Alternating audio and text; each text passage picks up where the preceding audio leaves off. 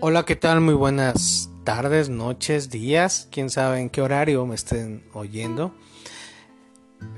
Creo y me prometo ya ser un poco más serio y más profesional en los podcasts, es decir, no decir malas palabras ni situaciones que les pueda incomodar en su psiquis. No, la verdad es que esos días estuve probando con, con todo este rollo de los podcasts, qué tanto está la censura y ese es papaye. Porque con eso de la generación de cristal que ahora todo le molesta, todo le ofende, todo se lo toman a pecho, todo es así, güey.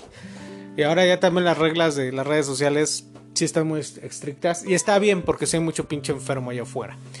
Esto lo vamos a catalogar como brujería parte 2, capítulo final de este resumen del resumen del resumen.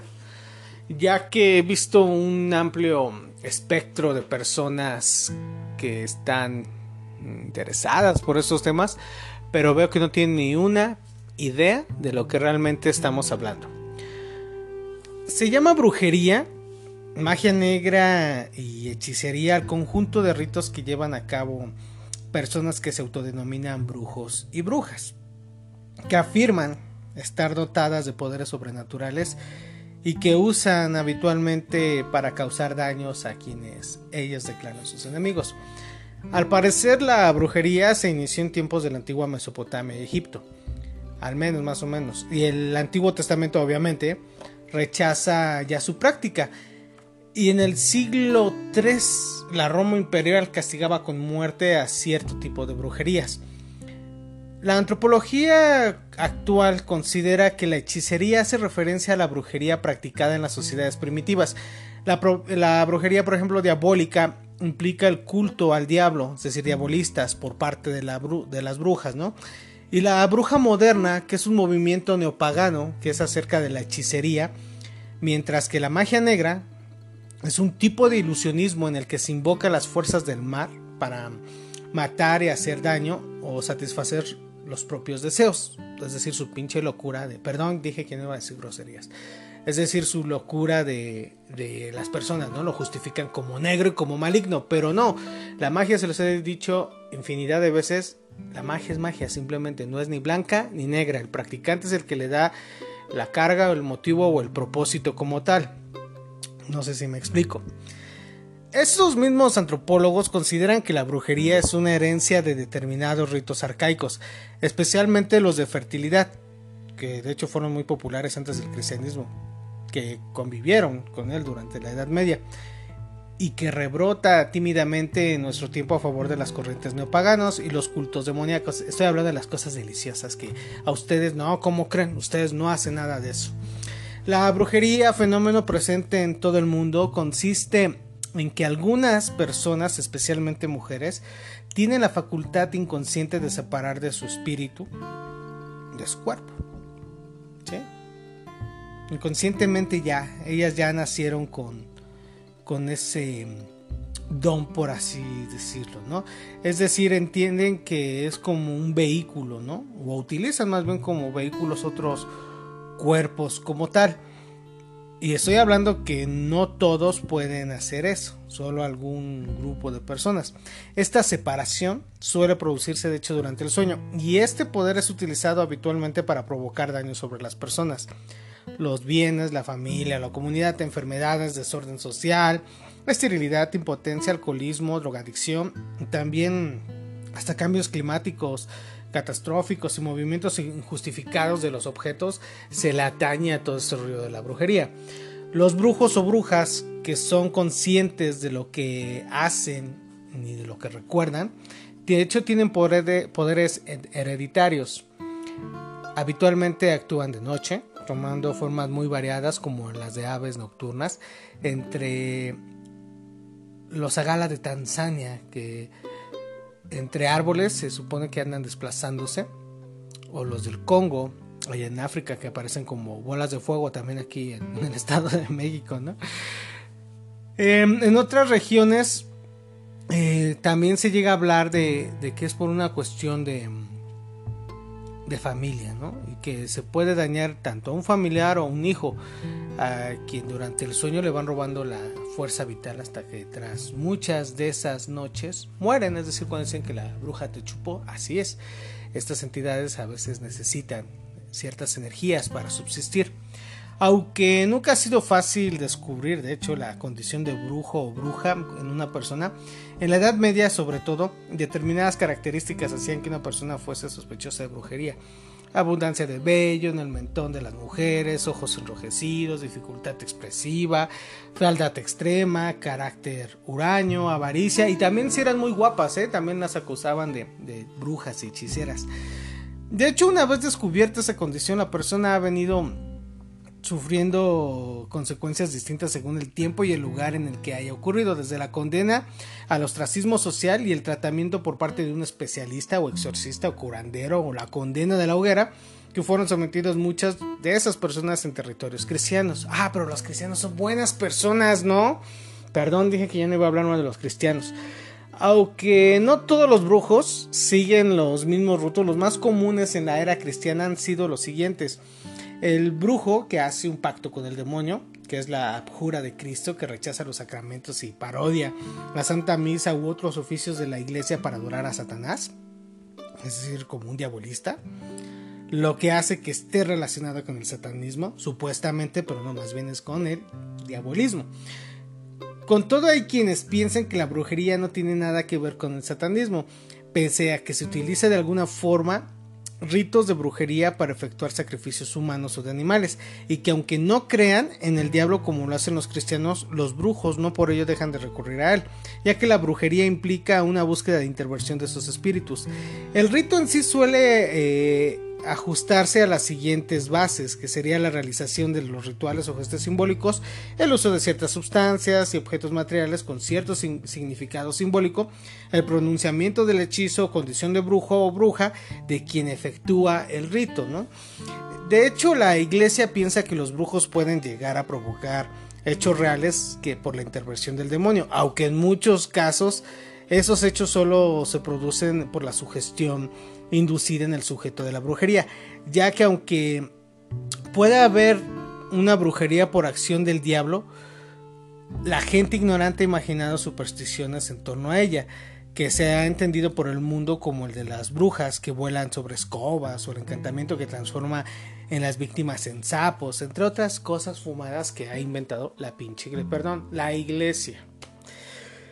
Y sí, no podemos dejar de largo la casa de brujas, que esta ignorancia ha llevado a provocar falsas acusaciones y crueldades contra presuntos brujos y brujas, que, de hecho fueron las famosas casas de brujas en las que se enjuiciaron y condenaron a muerte injustamente a muchas personas. Entre ellas está, por ejemplo, Juana de Arco, que también fue acusada de, de brujería y murió quemada, ¿no?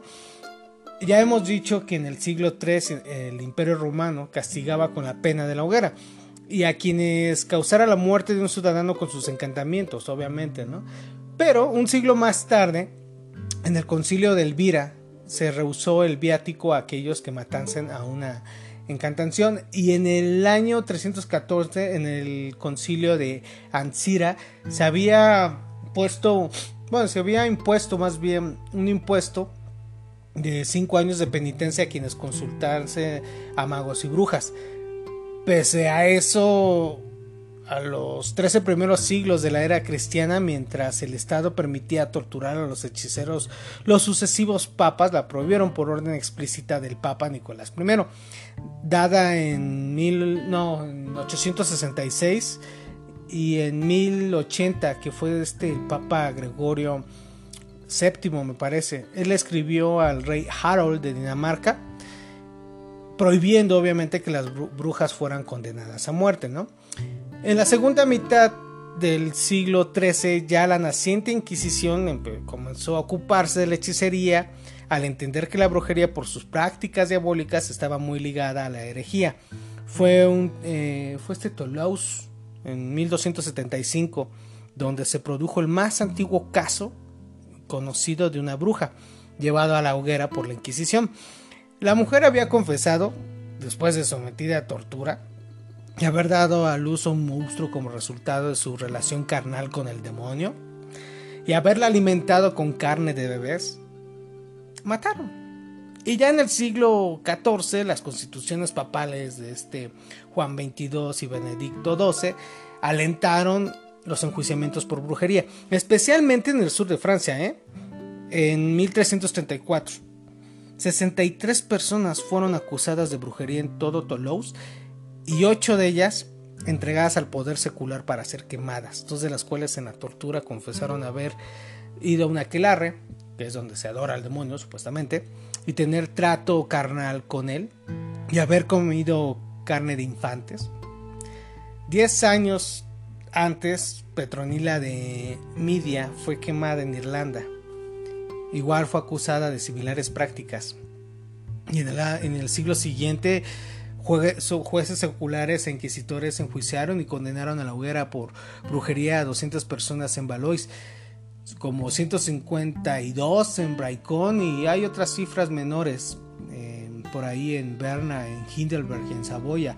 Eh, por ejemplo, los enjuiciamientos por brujería en los siglos XVI y XVII fueron hechos en su mayor parte por el poder secular, la reforma protestante de estos señores de los seguidores de Lutero y Calvino.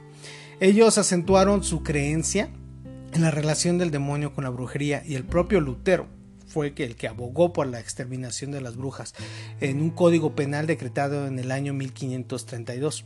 Ordenaba que la hechicería fuese tratada como una ofensa criminal en el imperio alemán, ya que en caso de que dañara a alguna persona, la bruja debería de ser quemada lo que provocó una mayor cacería de brujas en los distintos protestantes de Alemania que en las mismas provincias católicas. La caza de brujas de hecho se extendió por muchos países, entre ellos Inglaterra y Escocia, donde hubo persecuciones, pero pues la verdad no se conocen las cifras de las ejecuciones resultantes. Hay un escrito de 1648 que afirma que en, en un periodo de dos años hubo casi más de 300 brujas procesadas y ejecutadas solo en Essex y en Suffolk.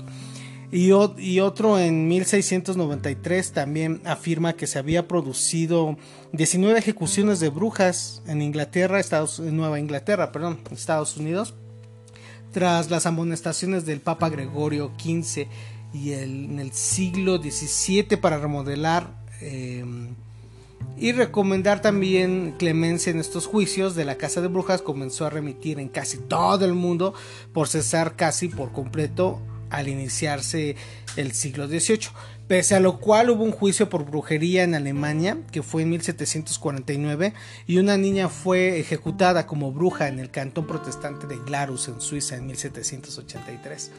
Si se dan cuenta, casi toda la brujería en la Edad Media, eh, que de hecho la imagen de, actual de la bruja data de los siglos XIV, XV y XVI como los agentes de aquellos años, vemos a las brujas como unos seres maléficos y malolientes y demoníacos, emparentándonos en esto en una época en la cual la brujería y la demonología alcanzaron dimensiones eh, acodes en la crisis material y espiritual que se estaba viviendo.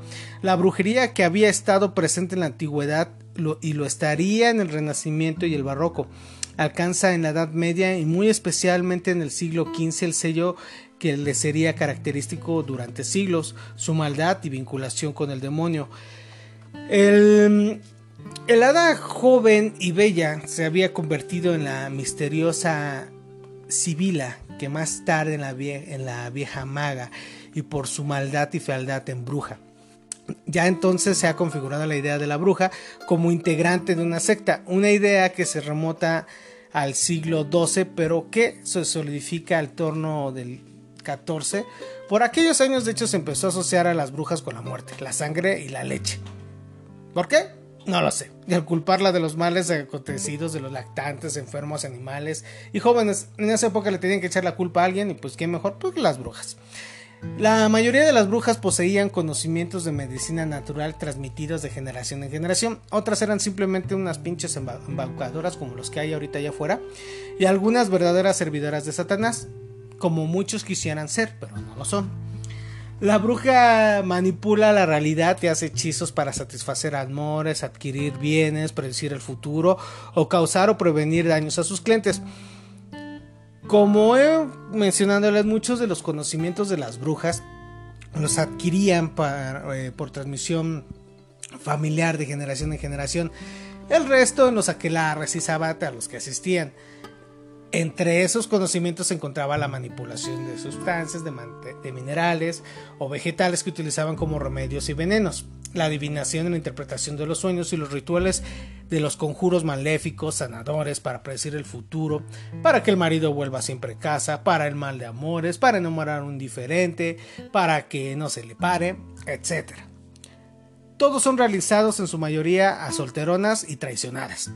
En estos conjuros, aunque es frecuente la invocación al demonio, no lo es menos las invocaciones a los santos y el uso de círculos de fuego o mágicos para impedir la entrada de esos mismos demonios, ¿no? Y que de hecho vemos muy seguido en las redes sociales a todas esas brujitas que hablan de su círculo mágico y su círculo de poder y no tienen una idea de, de lo que realmente es un círculo de poder, ¿no? Tras el mago de la antigüedad, el antisanto, el realizador de falsos milagros y amigo del diablo, la bruja, la secta de las brujas, es decir, su coven, trae al mundo medieval la imagen de un demonio tangible que se manifiesta a sus seguidores como un macho cabrio con cuernos, cola y pezuñas, alor, azufre y piel gélida. Y ese demonio, una alianza con las brujas, en el cual se le considera a partir del siglo 14 culpable de cuantas epidemias, sequías y hambrunas que se dieron aquellos terribles años. De hecho, esa idea llevó al Papa Inocencio VIII a mm, proclamar en 1484 la bula sumis decirantes afebitus, porque la iglesia apoya la persecución de personas que practiquen hechicerías, encantamientos y brujerías, y abre un nuevo campo para que las persecuciones de una Inquisición fundada por Gregorio IX en 1231 pongan asunto en ello, ¿no? Pero eso fue en el medievo, todo lo que les estoy platicando. Pero la brujería de hoy aunque puede decirse que ha desaparecido la práctica de la brujería, no es cierto. Aún se producen casos aislados en, comunidades de escaso desarrollo social y cultural. En muchas de esas sociedades los brujos han sido considerados chamanes o curanderos y han desarrollado una tarea importante por la comunidad a través de su historia. Ellos declaran que reciben su poder de los espíritus y ello les hace ser respetados y temidos por las gentes de su entorno pues le creen con capacidad para acceder al mundo oculto y reservado de los espíritus y los muertos. Para esos chamanes, curanderos, médicos, brujos, en suma, a diferencia de las brujas medievales, no se alían con el demonio, sino que luchan contra él. Contra las fuerzas del mal no provocan enfermedades, sino que las curan o evitan. No provocan sequías, sino que provocan la lluvia. No conjuran males, sino que aseguran el éxito en la caza o la guerra y el propio tiempo. Practican exorcismos para expulsar a los demonios que han poseído a los miembros de su comunidad y realizan ritos para aplacar a aquellos espíritus que podían volverse hostiles en la India, por ejemplo, es frecuente que los miembros de algunas tribus o de las castas más bajas acudan con frecuencia a brujos y hechiceros, e incluso lo hacen los hindús de las castas más altas cuando se sienten abrumados por la sequía o la hambruna. Como en la India, en Birmania, Indonesia y otras zonas de Asia y África, los brujos constituyen de hecho una parte importante de la vida cotidiana. Ya me he hablado infinidad de veces a esas prácticas de ese signo en Brasil, Cuba, Haití y en América, y en otro tanto que se cabría decirle a los habitantes de las islas de Salomón y Vanuatu en las antiguas Nuevas Hébridas, donde soy, donde todas estas personas están, pues es frecuente, ¿no? Hallar eh, gentes que rinden culto al diablo, o sea, diabolistas. En el mundo más moderno se ha incrementado en las últimas décadas el interés por el ocultismo. Ahora ya todos son adoradores del diablo. Con continuas publicaciones de libros sobre brujería y astrología y la aparición incluso pública y publicitada de personajes que aseguran tener poderes sobrenaturales como el imbécil este de Colombia de su iglesia luciferina Semillas de Luz y el creciente interés por formas alternativas de expresión religiosa con organización de cultos satánicos y realización de prácticas diabólicas. Y aquí ya tendríamos que hablarles de magia negra, pero ¿qué creen? Ya llegan los 20 minutos y eso es para el siguiente podcast. Mi nombre es Ilich Luna, muchas gracias a los que escuchan mis podcasts. Em, creo que este tema de brujería podemos seguir hablando y hablando y hablando, pero la neta, qué hueva. Bueno, es un tema que pues está muy planeado cronológicamente en la historia y sí se ha pasado mucho de lanza con las brujas.